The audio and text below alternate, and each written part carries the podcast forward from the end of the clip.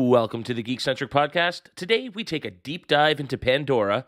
The Briar Patch is set to be replaced with the Bayou at Disney Parks, and Disney is about to put a spell on trailer time. So join us as we discuss all this and everything else that happened this week in Geek.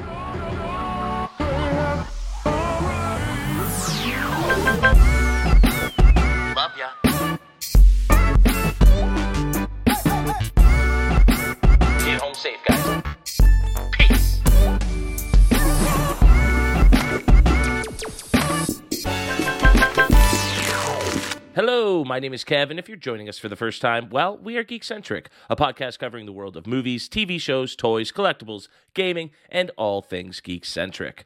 We're back with another edition of This Week in Geek, where we'll look at all the latest news and trailers from the Geekiverse. Of course, I can't do this alone. Now, if I'm the leader of this week's show, that would make me the Winifred Sanderson of this podcast, which of course means I'll be joined by, well, at least one of my Sanderson siblings. Uh, he's much like a witch in that he's always making magic on this show, but instead of riding on a broom, he's casting spells into mics on a boom. Uh, it's my witchy friend Nate. How you doing, bud? I'm doing good. Can I be Najimy? Can I be Kathy Najimy? yes, Is that okay? uh, everyone wants to be the Jimmy, of course. Let's go. So wait, so you're Bette Midler. Justin would be Sarah Jessica Parker. I'm you know, assuming. he's got that bit of uh, uh, aloofness to him at times. if Just you get him in a blonde wig. I think he would have it. I think it could happen. I'm doing good, man. I'm. Uh, I I had a, an interesting day. I was scammed on eBay uh, on on a purchase that I had made, but thankfully the wonderful people at eBay helped me to get my money back. Um, so and then I immediately spent it again. So There we go. Well, yeah, yeah, Yeah. you have to. I mean, Yeah. if you get the money back, it's just got to go back on. Was it on the same item that you had originally yes. intended to purchase? Yeah, I ordered or- I okay, ordered nice. a Steam Deck off eBay because I don't want to wait till the year 2025 to get one because then the next one's going to be out by then, and their production. They just announced actually recently that they doubled their production, but that doesn't do anything for me if I order today. So, um, so yeah, I I uh, I. I I took the plunge. I bought, spent more than I should have, uh, but I'm excited to, to get that Steam Deck in my hands and talk about it on the podcast. Oh, it's going to be amazing. And and Yeah. you know, we were sort of talking quickly uh, off air about this, and it, it is just nice that in today's day and age, I mean, five years ago. It could be a real hassle if somebody yeah. scammed you, trying to get the money back and everything. But places like eBay, things like PayPal, those they, they've really shored up all their uh, their services to give me as a uh, as a purchaser a lot more confidence. Yeah, man. What was your? I want to know what was your first eBay purchase? Because for everyone, I think everyone has their first eBay purchase. It's a really big deal back in the day. Because, like you were saying, it was kind of the Wild West.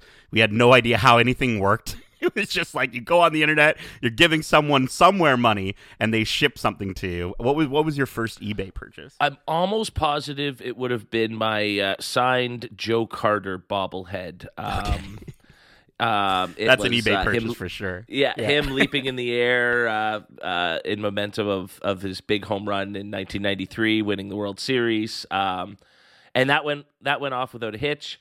I've Yeah. since bought you know dozens and dozens. I, I don't want to say hundreds, but it might be of pops and other such collectibles. And Yeah. and you know always going why didn't i buy it when it came out i knew Right. i was going to want it didn't Yeah. buy it at retail and then ended up paying five times or more That's what like I, that should know, be that should be eBay's slogan.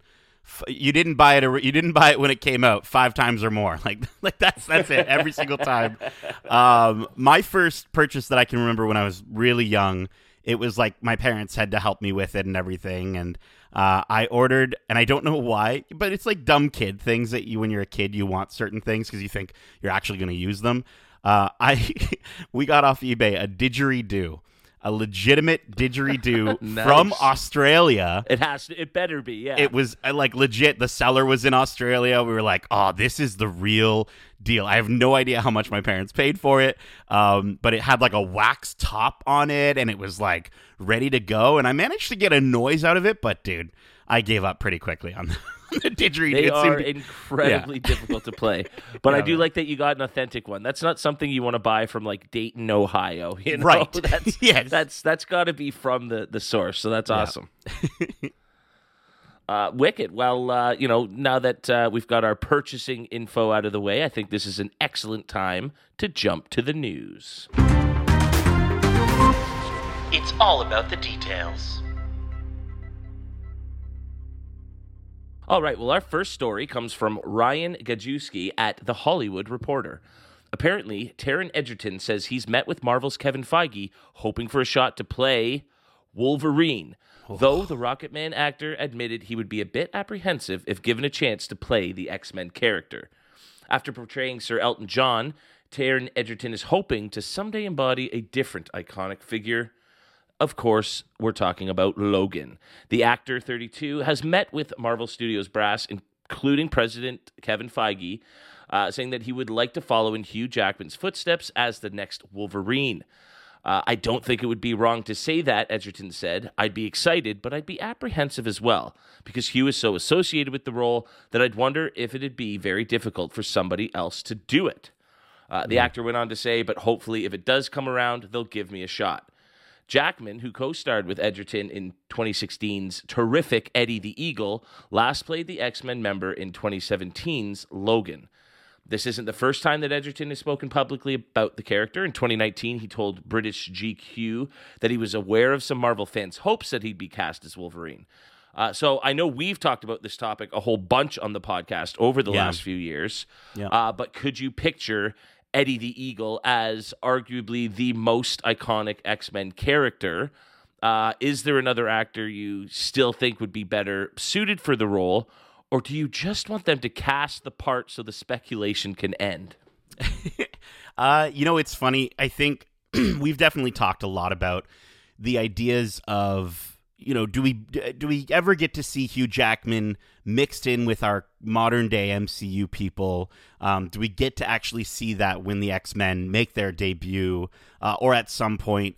Um, and so the idea of of going with a completely different cast. I mean, again, with the multiverse, I think anything is possible. So we could technically get both uh, of those options.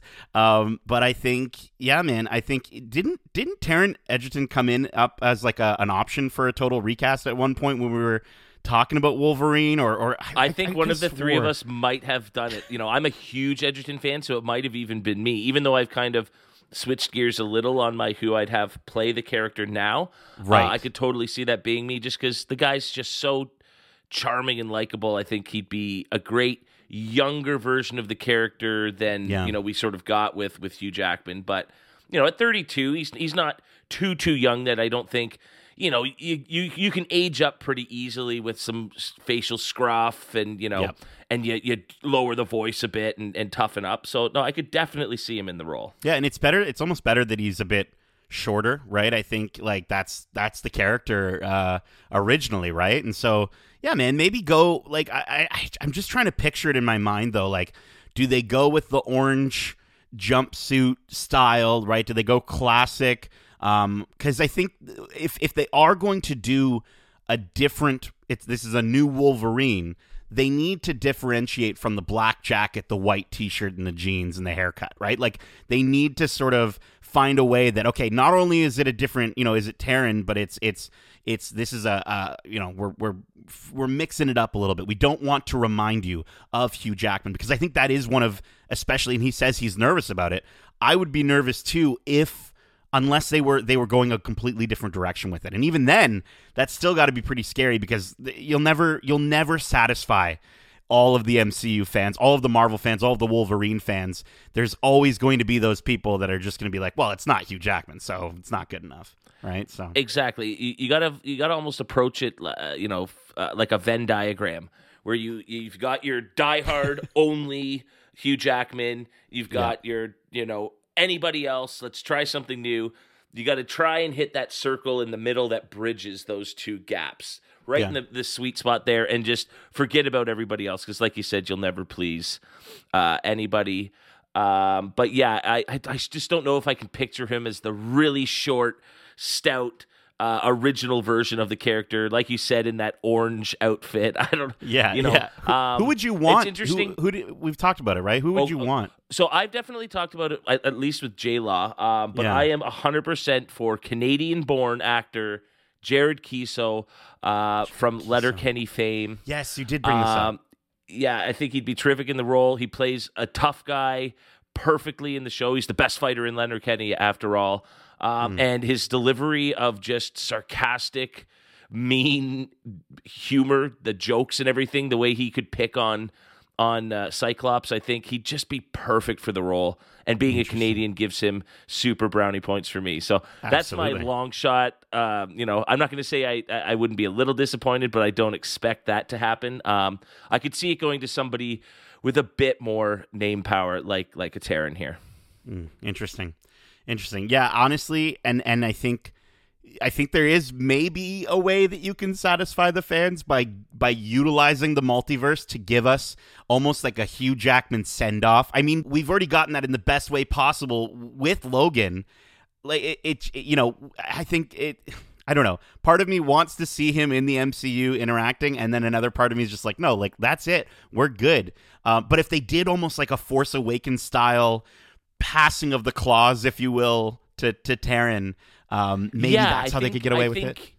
I think you have almost even a different version of Logan being played by Hugh Jackman. So it's not the one that's from all the movies we've already seen. Um, therefore, that one can still have its proper send off. But then Right. you find a way from a different dimension to get uh, a different version of Wolverine, and and this time have him in the true like form, '90s cartoon yellow outfit. Just look Yeah. like you want to see Hugh Jackman in that outfit once. You know what I mean? And it Yeah. can be a quick two minute scene where he just makes an appearance. You know, looking good, bub, and something like that. and Right. that's it. I think that'd be a really they, fun, they easy fist way. bump. They fist bump claws or something. Ow, yeah. yeah, Uh, but yeah, that's a cool way to have him there. Then he's made his his presence felt, but it uh, it also does nothing to tarnish the amazing things that they ended up doing with that character, specifically in Logan. So, uh, I you know it's so that's such a tough task that that Feige and Marvel have. Uh, when when just dealing with that one specific character, let alone that that entire franchise as a whole. So, uh, I wish them good luck. But uh, let's shift our focus now from one big franchise to another franchise that is about to be massive and is about to be talked about for the next 10 years plus, I think, with the way these are going to be filmed and released. Um, Yeah. Our next story is actually a trifecta of juicy little pieces of Yovo fruit. Uh, now, Yovo fruit is obviously the delectable treat found on Yes. Pandora in the Avatar films. And as the release of Avatar 2 nears, we are starting to get even more info about the upcoming film and its three subsequent sequels. The first of three stories comes from Jeremy Mathai at Slashfilm. Once Avatar The Way of Water finally makes its long de- uh, delayed debut, the blockbuster sequel will likely provide us answers to all of our most burning questions. Uh, will modern audiences feel as eager as they did back in 2009 to visit the world of Pandora and its blue skinned inhabitants? Can director James Cameron prove the doubters wrong once again and lead an ambitious project to box office glory? And are we about to get even more disturbing details about Na'vi procreation techniques? Uh, as Matthias says, for the sickos among us, the answer to that last question appears to be a resounding and slightly confusing yes. Uh, thanks to a huge spread in uh, Empire magazine, uh, there's a feature on the upcoming Avatar sequel, and we've been introduced to a brand new character in the film who who will be played by a familiar face. Sigourney Weaver, whose character Dr. Grace Augustine died during the climax of the original movie, is returning not as a res- resurrected Augustine, as one would naturally assume, uh, especially given our next story, but as a completely different character altogether. Apparently, Weaver will play a character named Kiri, the adopted daughter of returning characters Jake Sully, played by Sam Worthington, and Neytiri, played by Zoe Saldana. Uh, so, what are your thoughts on the 60 something year old actress playing a character many, many decades younger than herself? I mean, this is this is bringing de aging to a whole new, is a whole new frontier that uh, that James has kind of embarked upon here. Um, I honestly, I'm okay with it. I guess I I I, I think I don't know how many people out there are like watching the first Avatar movie every single day of their lives and just like they know every single character and they know what they all sound like. So even if even if Kiri sounds like Sigourney Weaver a little bit, I don't think that's going to impact uh, too much. I, I think it's cool that they can even pull this sort of thing off. I, I yeah, again, they're they're fully digital characters, but I guess they're doing they're doing mocap, so I don't know how that works. If if Sigourney is in the mocap suit, or if they've got someone with like a younger face. Well, so the the article itself um, goes into a little bit more detail, uh, but I think uh, because we're talking about three sort of different interesting stories from this, I've sort of just given the bare bones. Uh, but if mm. you are interested in learning any more really specific details, go check out the big massive special they did in Empire magazine because I think it's just loaded full of details. Um, yeah, the imagery is gorgeous too. Mention, the pictures, yeah, the pictures are really it's, nice. It's getting me excited even more than the trailer somehow. Um, mm-hmm. But no, the the article does go on to say that it was. Um, it was Sigourney doing the mocap for the character. Oh, okay. James Cameron's gone on to say she just embraced it entirely. And so it's almost neat that, you know, once you get older and you start getting pigeonholed into all these older roles that are kind of the, you're the you're the old doctor, you're the old this, you're the yes. grandma, you're the whatever. For an older actor, you would almost never get this opportunity to go play a teenager again. And this technology uh, makes that possible. And I wonder if that was sort of James Cameron's almost gift to Sigourney. They've worked together for for most of his career, and so it's kind of like here's a chance to play something you never thought you you know be able to play again. So that's kind of neat in that regard. Yeah, man. I think it's uh, it'll be it'll be really interesting. I think it's going to be again. It, it kind of falls in line with the aspect of of stunt casting and and sort of just like everyone's going to kind of you know they're going to check out the movie because they're interested in Avatar too, but they also want to see you know how how did they pull that off? How does Sigourney Weaver become this uh, this this daughter character. One hundred percent. Uh, yeah, no, I, I, look forward to seeing how they pull that off. Um, and now our next bit of Avatar news uh, features another return from an actor who died in the first one, but in a very different way. Uh, yeah. This story comes from Kevin McCall at Collider. Uh, with the death of his character, Colonel Miles Quaritch, in Avatar, many were surprised to learn that Stephen Lang would be returning to the role in the upcoming sequel. With so much anticipation and speculation for the movie, uh, the actor revealed more details about this return again in the uh, Empire magazine article that I've referenced. The villain, who was killed in the first film after receiving two arrows to the chest, will be returning in the sequel as a recom- recombinant. Which are okay. uh, recombinant, which are avatar yeah. clones that hold the memories of human soldiers. Wow. The characters won't be returning alone, as the film will have a whole set of avatar soldiers ready for battle. Uh, with the memories of what happened to him from the first film, this newer v- version of Quaritch is now on a quest for revenge. Quaritch won't be the only one coming back for revenge, as the RDA, the same company from the first film, is also set to return with newer technology to combat the Na'vi. The company will once again be stripping for more resources from Pandora, but this time around, they have an eye for its oceans. Unlike Hell's, unlike the Hell's Gate facility seen in the first film, the RDA has now built a large city on Pandora called Bridgehead with a 3D printing facility that will be used to create weapons. With the return of the same villains from the first film, alongside a set of Avatar soldiers ready for battle, Avatar The Way of Water is shaping up to be an action packed spectacle that audiences have come to expect from a James Cameron film. So I wanted to ask with yeah. so many returning characters, themes, and story elements, does this sound like a bit too much of a rehash of the first film? Or with James Cameron as director, uh, who you trust to make bigger, in fact, better, much like he did with Aliens. Is that what you think um, we'll get here? It's it's funny because you're reading out all these descriptions of what it what are they called? The combina combinator? Whatever they are. Um, the, uh, the the recombinants. Recombinants right? Your recombinants. We got a, a 3d printing facility that's making weapons again, you're reading it all out, and I'm just like, this sounds like the stupidest thing ever. But but but to be fair, to be completely fair, and we're huge Star Wars fans, there's a lot of moments in Star Wars that we could read out to someone who's never seen it. And uh, and they would be like, that sounds like the silliest thing ever. So I, I you know I'm I trust as you said he's he's good at making sequels. I, I'm a little I'm a little bit disappointed if if uh, Quaritch is the big bad. I really hope that's not the case. I hope there's some sort of uh, additional main villain besides him or someone that he's working for or or in some way because I just I don't again like you said is it going to be too similar to the the original I think you know we're we're putting him into a a Na'vi skin suit and and he's if he's doing the exact same things it could end up feeling a little bit too samey, even though he is he's got the power of the the Na'vi. Um, I don't know, man. It's it's it's a very interesting and and uh, you know interesting idea, but it's just like you've got how many of these movies that, that they're going to be doing and and and you're bringing this guy back already? Like what if they had saved that for like a, a fourth one and then they could have had one character just turn and without any explanation say uh, colonel miles quaritch somehow he's returned. And that's all they need to say according to star wars rules. You know like they could have made it a bigger impact. I'm a little i'm a little worried about this aspect specifically See now, like you said, when at first glance, reading it the first time, I think I'd, I'd be right there with you, going, "Ah, oh, man."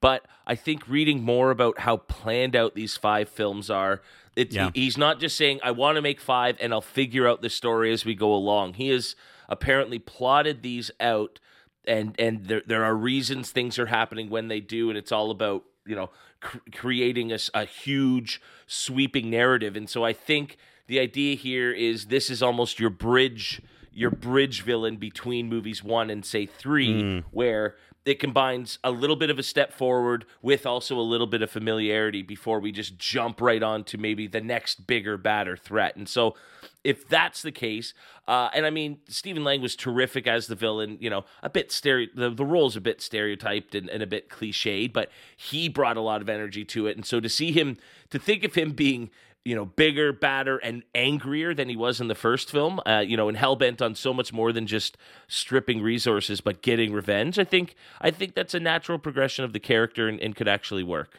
I'd be intrigued. You know the the old adage of uh, if you can't beat them, join them.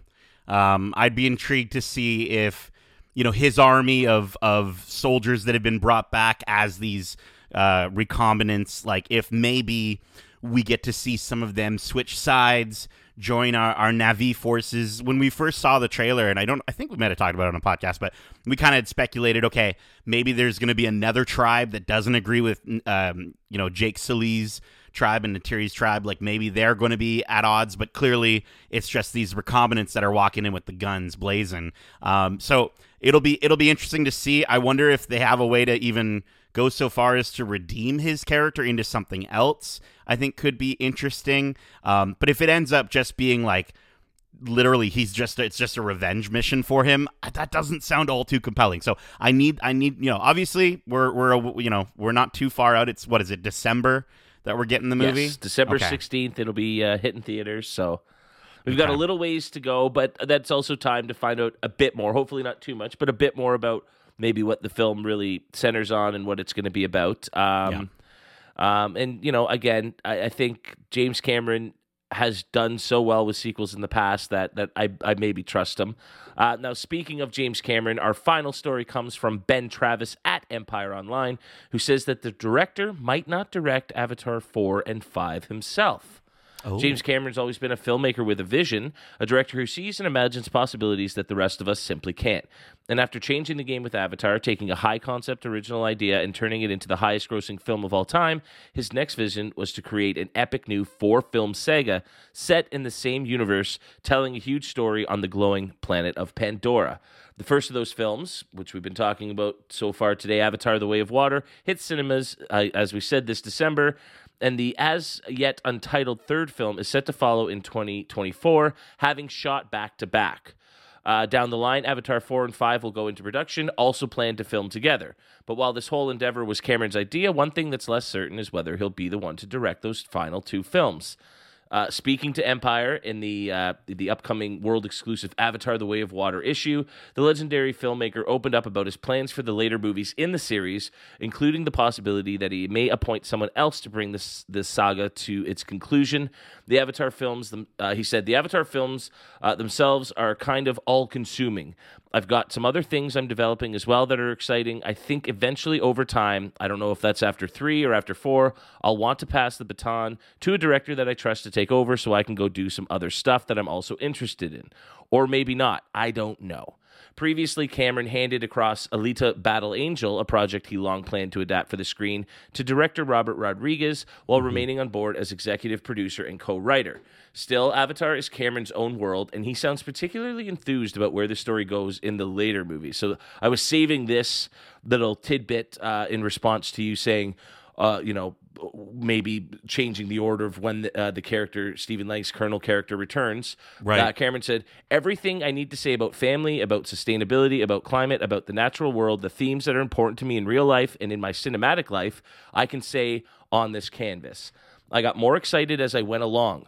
Movie four is a corker. It's a motherfucker. I actually hope I get to make it, but it depends on market forces. Three is in the can, so it's coming out regardless. I really hope that we get to make Wow. four and five because it's one big story ultimately. Uh, so it sounds like again he's going to go bigger, bigger, bigger, bigger, bigger as the, the the the series goes on. And so, like I was trying, I was trying to deduce from everything we're reading here, maybe it is just that natural progression, and that's why we're getting the return of the character uh, Stephen Lang played so soon because there's bigger, crazier things. I mean, when you describe your your movie idea as a mother blanker, um, uh, you know that gets me excited. Yeah, man, that's yeah, that's interesting. Like uh, the fact that he was even just going so far as to say three is in the can, like they've they've already gotten that all all wrapped up and ready to go. Um, so that means we're obviously going to see it. I'm, I'm assuming it'll just be a year away, maybe. Uh, we'll They be said getting it- 2024. 2024. Okay, okay. So yeah. Yeah. so not too far out. Um, but dude, like just it's okay. So he does have plans for this. He does have some some ideas. I think the only thing the only thing that does kind of freak me out a little bit is the idea of having different directors come in, step in to to tell this story and adapt this story. We've seen how that can negatively impact these sagas. Uh, as a big Star Wars fan, with with episodes uh, seven, eight, and nine just feeling so disjointed, um, I could really see that happening for this. But it's also at a place where like Avatar isn't Star Wars yet. Um, maybe it can get there, possibly. Maybe not that much, but uh, it'll get up there uh, with the fandom, and so it'll be interesting if if two and three do really really well. There's going to be some hardcore audience. We might even be part of that audience uh, that are going to want to see it carried through. And if they're if they go out and announce like, oh yeah, we got Guillermo del Toro doing number four, and it's like a it's a very different vibe, that could really throw things off. I agree. Uh, I think because so much of this film is is based in its aesthetics, that vision has to be carried over throughout to keep that that sense of uh, continuity.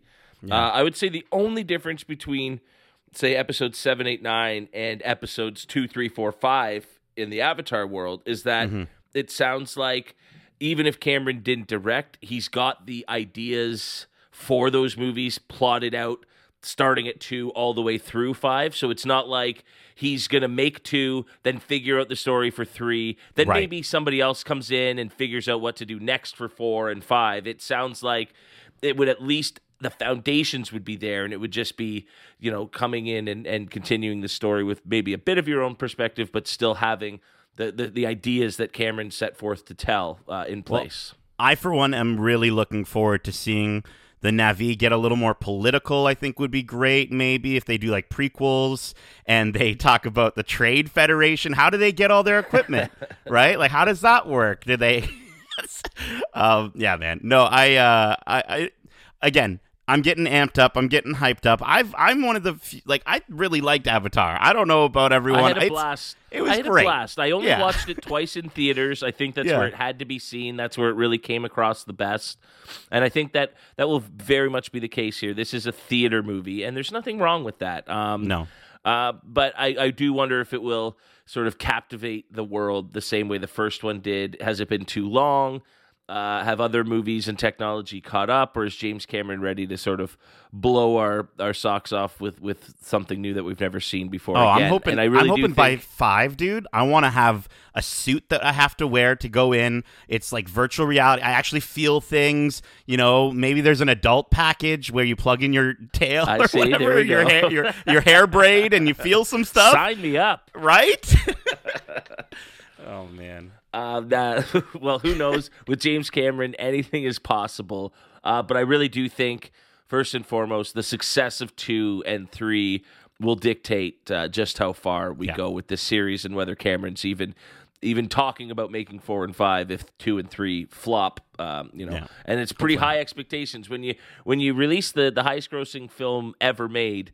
Uh, the follow up has a lot of pressure on it. So so good luck, James. Good luck with that one. Totally.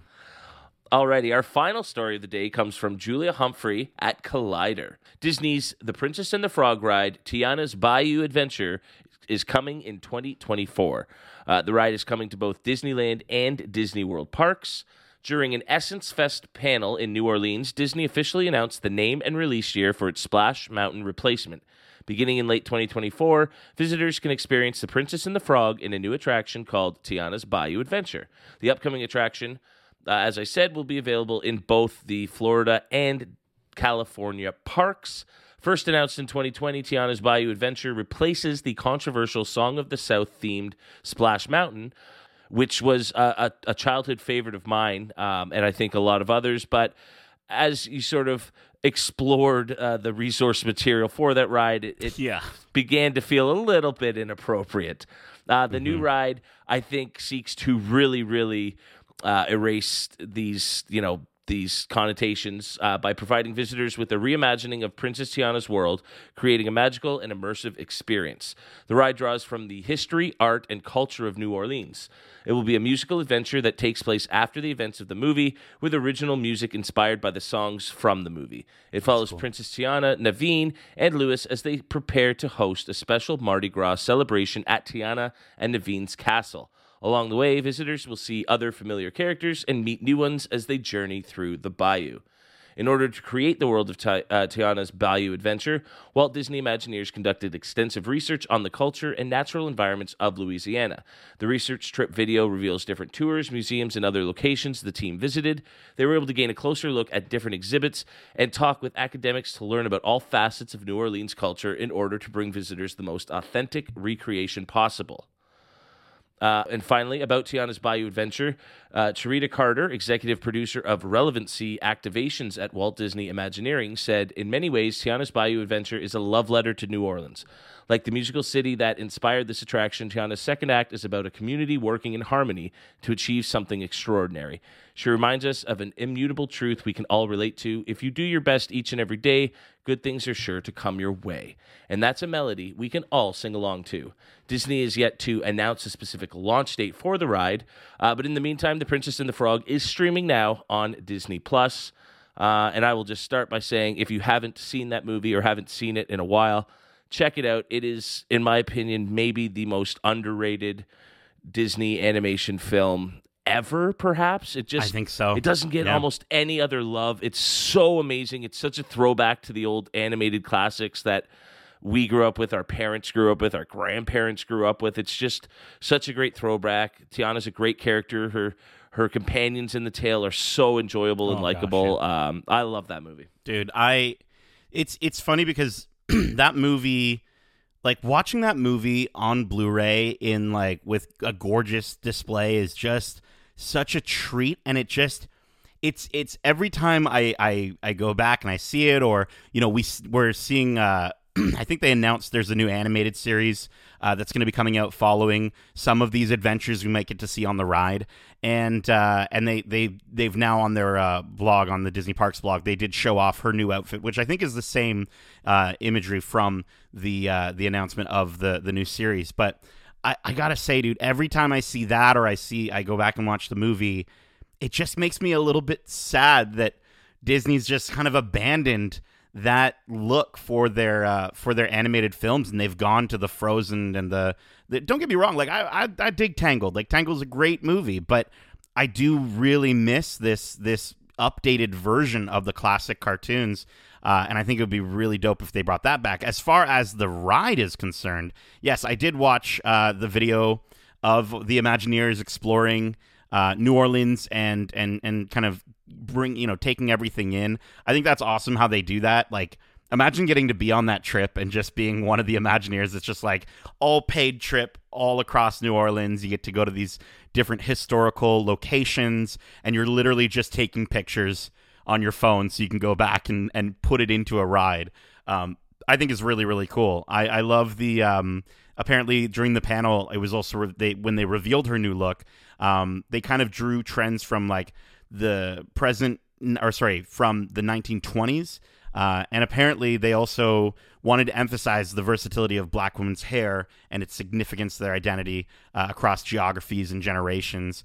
Um, and so I think it, it'll, it's, it's going to be really interesting to see how they translate that into their their animatronic figures as well. Like, you know, they've been blowing my, our minds recently with these animatronic figures since, like, we've just talked about all of the Avatar stuff. Like, the Avatar animatronic or even Hondo Ohnaka, I think is incredible. Um, so it'll be interesting to see kind of how they do it. If it's going to look, you know, maybe a little more realistic, or if they're going to kind of keep that still that cartoony vibe, or if they go with a different sort of look to it. But my my biggest question about this entire ride, though, is there a big splash at the end?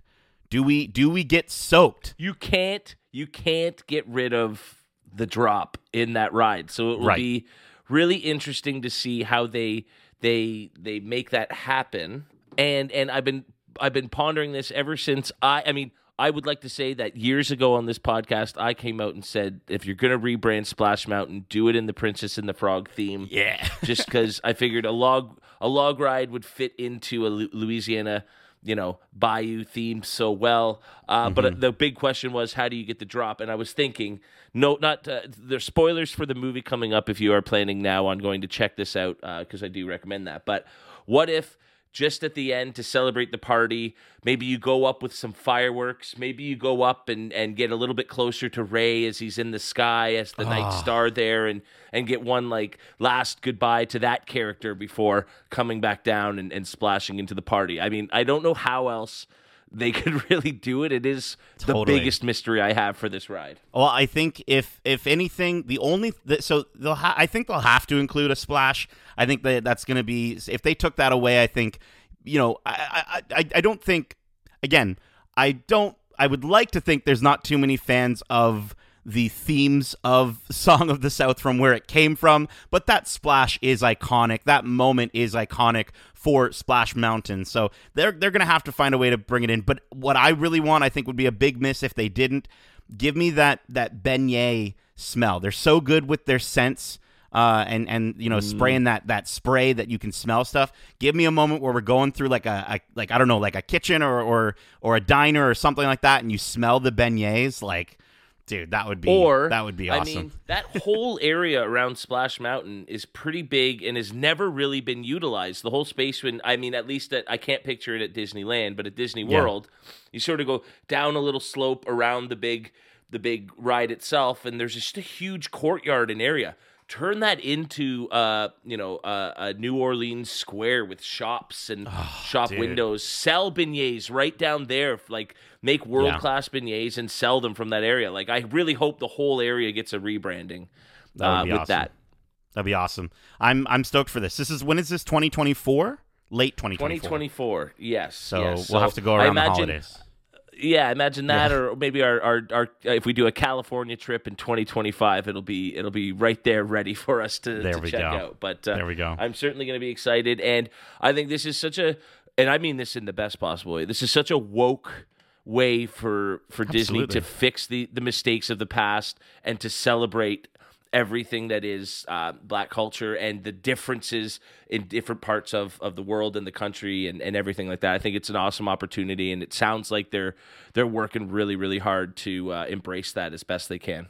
Yeah, yeah. They again, people are like the the, the there's so many mistakes that uh, that you know these corporations have made, and so getting to see this, I think, is is fantastic. Let's keep going, though. I think obviously there's a lot more that can be changed, uh, and obviously it, with all the recent events that have been happening in the states, um, there's just more and more outcry. I think for for these places that you know we use as an escape to still embrace and, and understand that and, and bring that to the forefront because I, it's again there not everyone even at Disney World or Disneyland can escape uh, some of these realities and so I think you know addressing that and and talking about it and bringing it to a conversation even on a Disney ride um, I think is really important so I think that's I'm stoked for Absolutely, this, and I mean, yeah.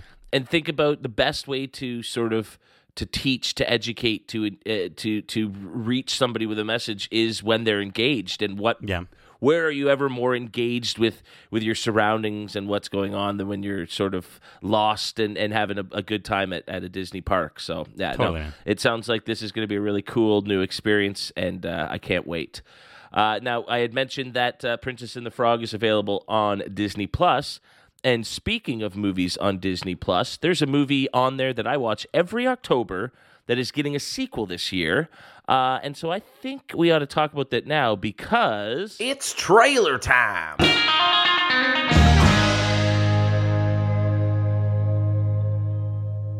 All right, well, if you couldn't tell in the intro, this first trailer has me stoked. This Halloween season, some legends never die. Hocus Pocus 2, an original movie event streaming September 30th on Disney Plus, stars Bette Midler, Sarah Jessica Parker, and Kathy Najimy reuniting for their highly anticipated Disney Plus original movie Hocus Pocus 2, the live-action, long-awaited sequel to the perennial Halloween classic, which brings back the delightfully wicked Sanderson sisters for more comedic mayhem, will debut, as I said, on September 30th. It's been 29 years since someone lit the black flame candle and resurrected the 17th century sisters, and they are looking for revenge. Now it is up to three high school students to stop the ravenous witches from wreaking a new kind of havoc on Salem before dawn on All Hallows Eve.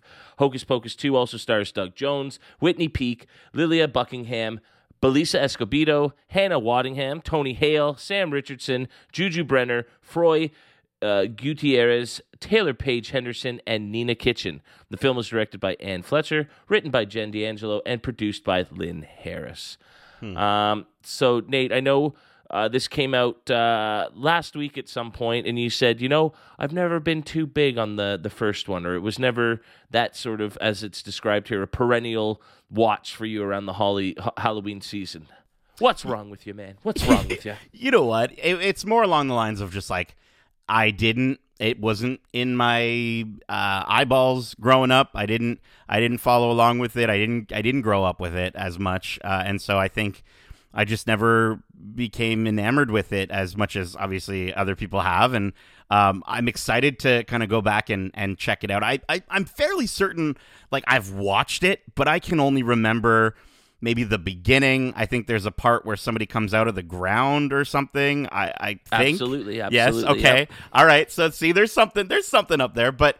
Um, this looks interesting. This looks uh, kind of like they're going to be focusing on this younger cast. I'm wondering, like the three main leads, um, the Izzy, Becca, and Cassie.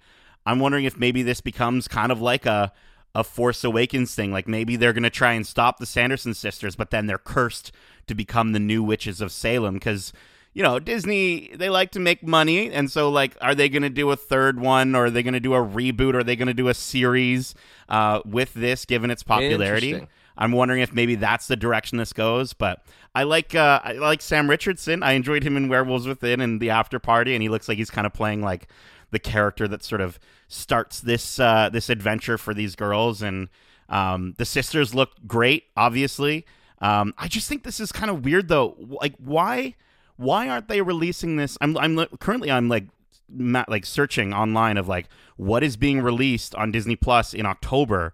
Um, because like why are they doing this in September? Why not a month later to coincide with the events happening in the film? I mean, maybe maybe the idea is to kick off the Halloween season, right? Um, I uh, guess. I mean, I, that's the only thing. I, and and I, I think with Halloween, if you release a movie four or five days before that, once November first rolls around, people are thinking Christmas. People Christmas, are moving yeah. on to in the states. They're thinking about even Thanksgiving and and and Black Friday with uh, the, the the sales and everything. So I think this is your better way to sort of capitalize on getting an audience to watch for a whole month rather Mm. than trying to get them in four or five days before focuses shift. Yeah, it looks like um I'm just kind of looking here cuz we've got we've got some episodes of Andor will still be going on in October. Hulk or She-Hulk is going to be going on. Bad Batch is going to be going on. So I guess maybe it's a little bit overstuffed in October.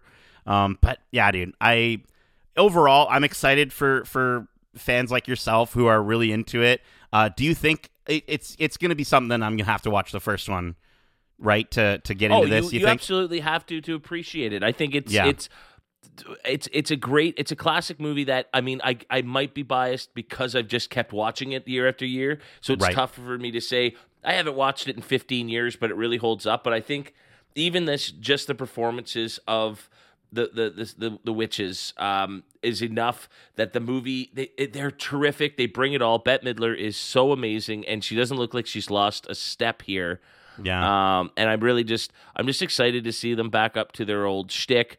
Uh, I think there's some really fun uh, supporting members here, much like in the first one, that could that could lend some some fun to the to the events. And I wonder if it won't be too much of a rehash of the first story with a bunch of kids bringing them back and having to stop them. Um, but I'm also just down to see another adventure with these three sisters. Well, I don't know if this is a spoiler or not, but I am seeing. Um, looks like we will be getting some flashbacks uh, to the younger days of the Sanderson sisters because I I am seeing three young actresses uh, cast as young Winifred, young Sarah, uh, young Mary. So that might be an interesting, you know, sort of wrinkle. Maybe it's just for like a second, or it's like they they call back to something that happened, but um, I don't know, man. That's that's uh, that's intriguing to me right there off the bat. And again, I'm just be- given that we're following three female, you know, younger girl leads. I'm wondering if there's going to be some sort of parallel between the Sanderson sisters' stories that we'll get to see in this and their own. Um, because yeah, I feel like uh, Disney's going to want to milk this. They're going to want a Hocus Pocus three, or they're going to want a Hocus Pocus this the original series on Disney Plus, where we get to follow these new uh, witches that are are honoring the legacy that came before. And this is maybe the pass off. I don't know. Everything's The Force Awakens for me, Kevin. Okay, I'm There sorry. we go. Yeah, yeah. I'm sorry. You're gonna have to shake that eventually, but it's okay. uh, I do hope you know they they waited 29 years to do this, and I think that's uh, has a lot to do with the fact that it's taken 29 years for this movie to sort of gain the. It's more than a cult following now, but to really become so beloved. Um, and I mean, in that time, there's the the live action Halloween show they do at uh, Walt Disney World around the ha- Yes. uh, Halloween season. Uh, but I mean, I noticed because I I'm in there looking at stuff um, every year. I've noticed so much more Hocus Pocus um, toys and collectibles uh, in like Spirit Halloweens and stuff. Every year, it just increases and becomes more and more. So. Uh, I just think it's fun for a new generation to get their own hocus pocus, and and you know for for older folks like myself to be able to share that you know with with their kids eventually with their you know we'll each have our own hocus pocus. Um, that's that's a lot of fun for me. So I just hope it. I hope it was worth it to have waited this long and, and, and to be bringing it back now. I hope it's because they have a really fun movie and a really fun story to tell. But Yeah, and when when when Robbie's old enough, she'll be watching uh, the remake of Hocus Pocus 2. You know, I think she'll be so excited for the remake of this sequel at some point, where they bring back Uh, I see the younger This cast is one of those older- ones. Ah, don't do the remakes route. Oh, Yeah, please yeah. no, please don't do that. Nobody will be better than than Bette Midler and Yeah. Kathy Najimy in these roles. I can guarantee that. Uh, alrighty, uh, well, let's move on to our next trailer, which is for See How They Run, an upcoming American mystery comedy film directed by Tom George, written by Mark Chappell, and produced by Damian Jones and Gina Carter. In the film, an American film producer visits London in the 1950s to adapt a play, but things go off the rails when crew members are murdered. It stars Sam Rockwell, Saoirse Ronan, Adrien Brody, Ruth Wilson, Reece Shearsmith, Harris Dickinson, and David Oyel- Oyelowo. The film is scheduled to be released in the United States on September 30th, 2022 by Searchlight Pictures. So yeah, so I guess September 30th. That's the same day as Hocus Pocus 2. Which one are you choosing right off the bat? You're probably gonna just watch Hocus I will Pocus be 2. watching I will be watching Hocus Pocus the second that one comes out. Yeah. But I am excited for this one. I'll go to the theaters and see this one the next day. Uh, this you go. looks like a really fun murder mystery comedy.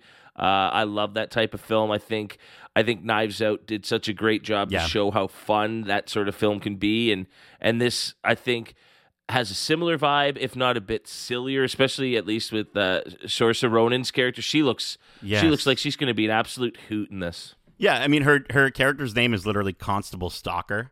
So like she's clearly going to be stalking uh maybe uh Sam Rockwell's Inspector Stoppard is his name.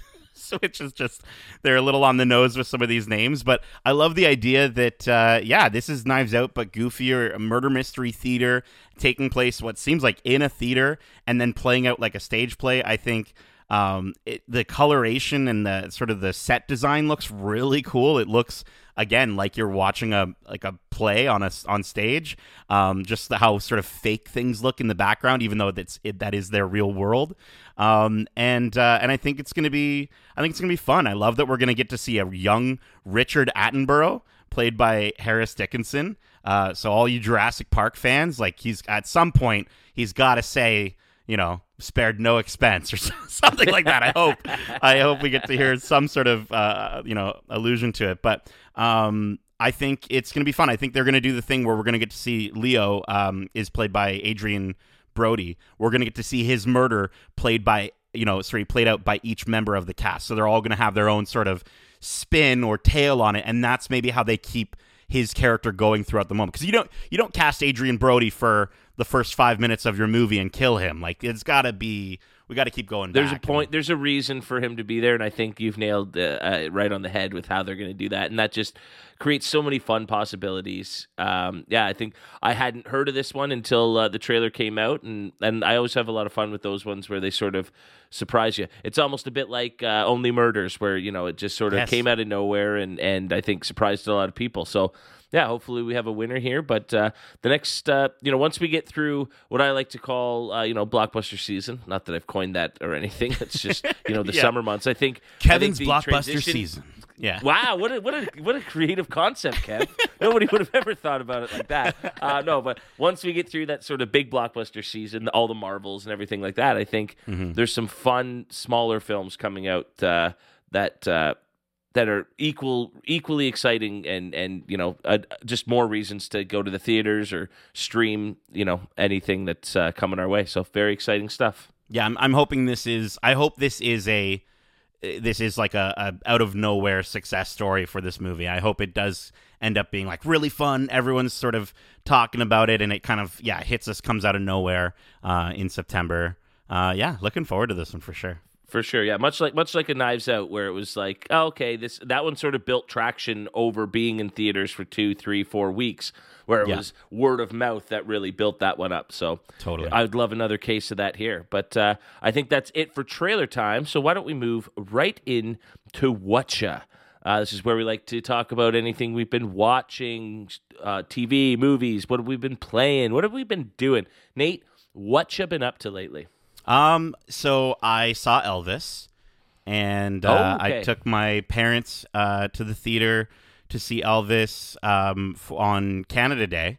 Uh, so that was a nice sort of fun family activity that we got to do. Um, it did you watch it? Have you seen it yet? You know what? I've had three separate dates set to go see it with three separate yeah. groups of people, and for whatever reason, all three have fallen through. So I have not seen it, and I'm I'm a pretty big Elvis fan. I grew up yeah. uh, because my dad loved Elvis uh, and my grandfather too. I love Elvis. I think he's one of the greatest performers um, of all time. Um, yeah. And so I've I've really wanted to see it, but I haven't gotten a chance to. So I would love to know what you thought. I think you're gonna like it a lot. Then, if you're an Elvis fan, the two hours and forty minutes of this movie, you might not feel it as much. Um, I'm definitely uh, an Elvis fan. I, have I've loved uh, Elvis's music growing up, mostly because of my mom and my aunt.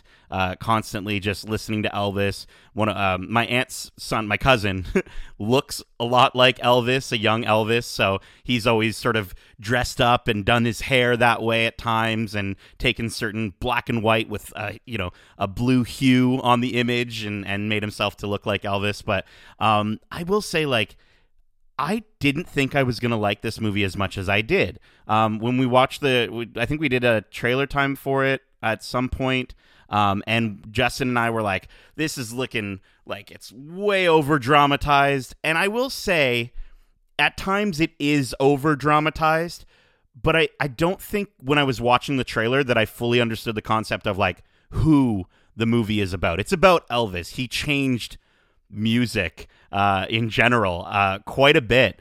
And so getting to see him at times, it's like they portray him as a superhero.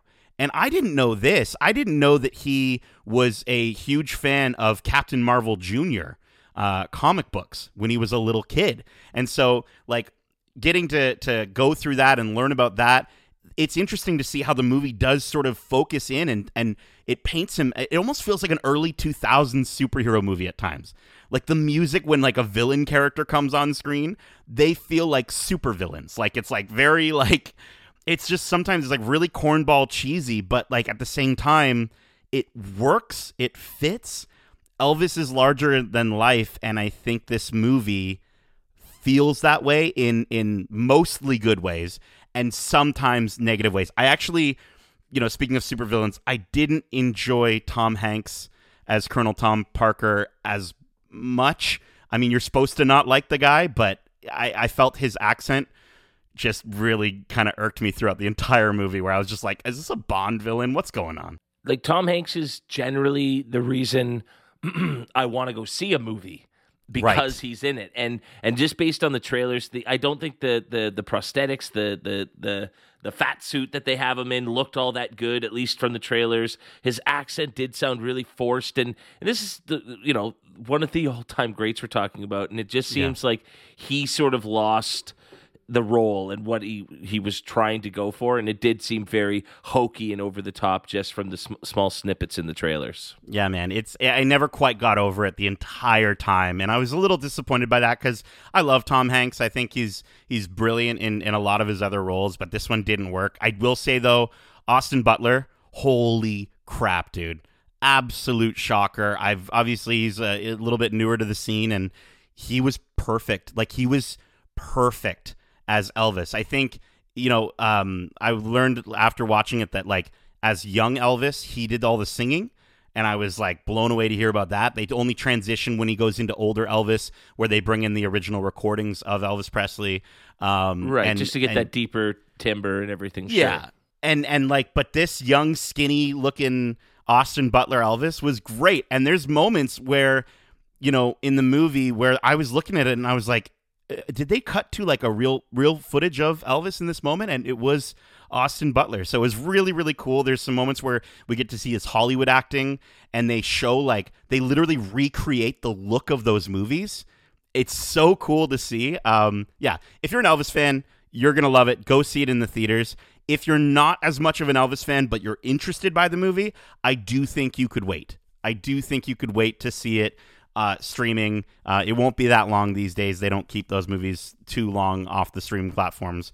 Um, but the only other thing I'll say again, without spoiling anything, it's it's it's still not the it, it's it's not an uplifting movie. I'll say that. That's all I'm gonna say. Obviously, for those who obviously know how Elvis, the story of Elvis goes, um, it's not. You're not gonna be walking out of that theater going like, "Wow, what a adventure!" Like you're it's it's a bit of a, a, down note, but it's it's right. It's really impressive. I really, I again, I enjoyed it way more than I thought I would.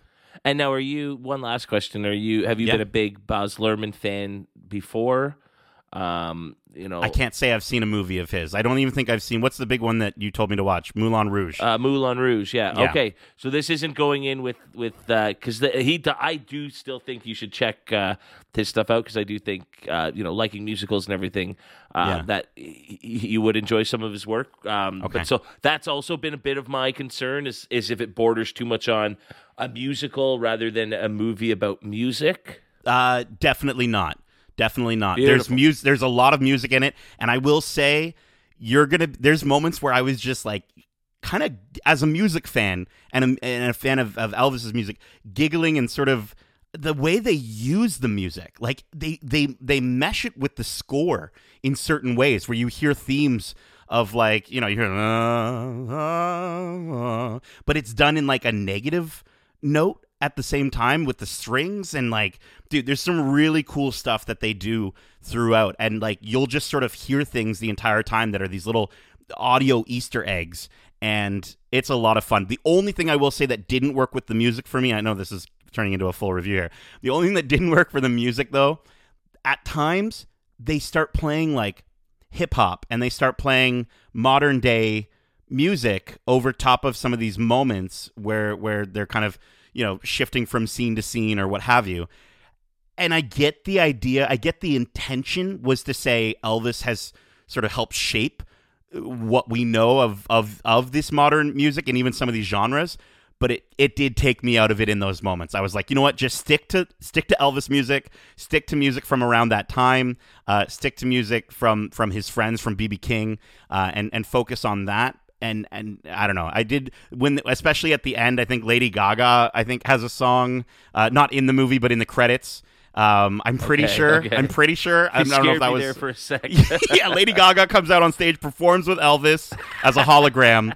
No, uh, that does not happen. um, but yeah, I, I will say that was the only times where I've sort of like I don't really dig the.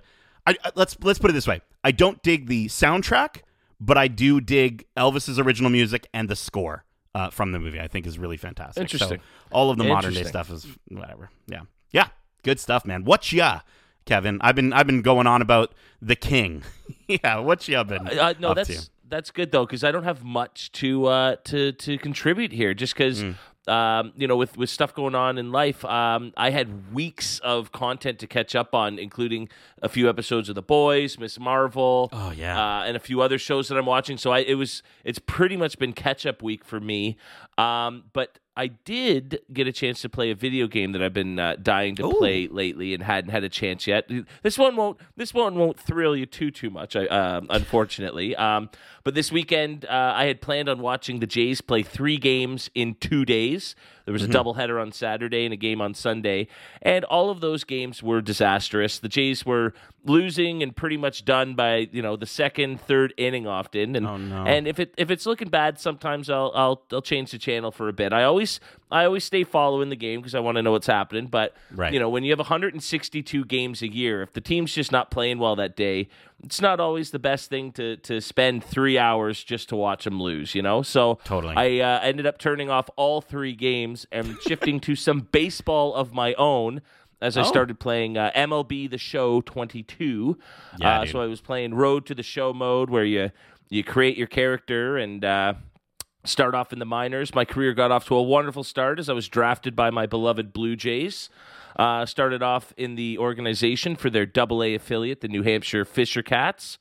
By the end of the weekend, I had put together a solid resume, batting 338 with nine home runs and 32 RBIs, which was good enough to get called up to the AAA Buffalo Bisons. So I'm a few good weeks of playing ball away from getting the call up to the Blue Jays, living the dream to play at the Rogers Center and go for a World Series. So uh, I uh, I hadn't played the game in about four or five years. Yeah. Uh, and I will say, disappointingly, not much has changed.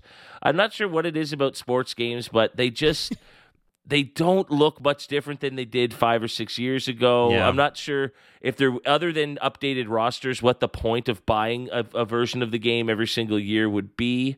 Um, but it was fun to get back in there and, and, and take some cracks at the bat. Yeah, it's you know it's interesting. Um, these sports games for me aren't really anything that I, I immediately jump to, but I will say um, a lot of them are on Game Pass. So Xbox Game Pass actually does have the show 22. Uh, it's been one that I've been intrigued in uh, on on looking at, and if it's if it's right there on something I'm already paying for, then I might as well. Um, I've gotten into like golf games before. Uh, basketball games are a lot of fun. I love like NBA Street. I think is probably my favorite version of the I basketball like, games. I like the arcade video games sometimes a bit more. Yeah. I mean, I find these these real based like the the the true sport games, they're Yeah. almost as hard as playing in real life now. Like the Yeah. graphics haven't improved that much, but the all the, the the physics and everything behind the game have gotten so real that it's Yeah. like it's almost as hard to play. And like when I'm playing a video game, I want to just bash home runs. I want to be the best in the world, and it's hard to Yeah. do in the realistic simulators. But those, you know, those arcade style games, like you said, NBA The Streets, uh, used to be. Um, NHL Hitz was big Yeah. on uh, like GameCube. And Uh, you NFL know, and you'd Blitz get, like, was another good one. Yeah. Oh, Blitz was amazing. Yeah. What was the one? There was the old arcade NBA one too, where you'd like the ball would start going on fire after you were throwing three pointers.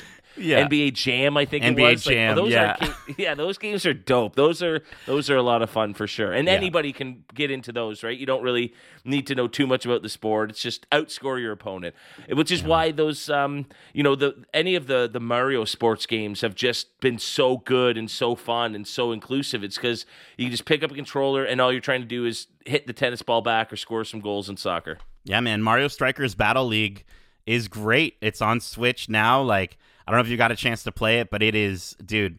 I'm I'm really loving it. I will say this though, probably the it, it, it's easy to start and play.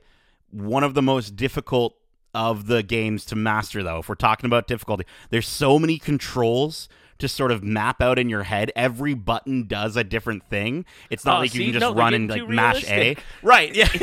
but it's but at the same time it's not realistic because you've got a little mushroom toad man, you know, head button of a fiery soccer ball uh, or football. But um, yeah, man, I, uh, I I I hear what you're saying with the with the sports games. I think those are probably the only ways that I'm going to be ever playing these sports. Um, so yeah, man, cool. All right, sweet. Awesome. Well, that's it for this week in Geek. Thanks for tuning in wherever you listen to podcasts. If you haven't already, be sure to subscribe and leave us a glowing review. We always appreciate the love. And if you want to write into our show with your thoughts on this week's news, you can reach us at wearegeekcentric at gmail.com. Or if that's way too Avatar 1 for you and you're living in the now like Avatar 2, hit us up on Twitter at GeekcentricYT and Instagram at We Are Geekcentric. Keep in mind, we also have a ton of other great episodes covering the latest and greatest shows and movies out now, including our recent spoiler free reviews for Only Murders in the Building Seasons 2, episodes 1 through 6, as well as The Man from Toronto and The Sea Beast. Keep your eyes peeled for our Thor Love and Thunder spoiler free review, which Darcy and Justin did. And uh, it's a lot of fun and got me super stoked to see this movie later this week. Uh, we also have a ton of awesome interviews. Please, please, please go check those out. Uh, like with Disney and Pixar's Lightyear director Angus MacLane, producer Galyn Susman, and composer Michael Giacchino, as well as our interviews with directors Adil and Bilal, who directed episode one and six of Miss Marvel. And most recently, Justin interviewed Obi Wan Kenobi director Deborah Chow and Anakin Skywalker himself, Hayden Christensen. Uh, and there's uh, great moments between Justin and Hayden discussing fatherhood and, and all things Star Wars. Uh, so go give those a listen and a five star review if you don't mind. And finally, we have a review for Stranger Things Season 4, Volume 2, where we talk about all of the amazingness that happened on the show and even return to the pineapple on pizza debate. Plus, we'll have our spoiler filled thoughts on The Boys Season 3 and Thor Love and Thunder coming later this week. But until next time, Nate, thanks for joining me for This Week in Geek. And as we say, Love ya. get home safe, guys. Peace.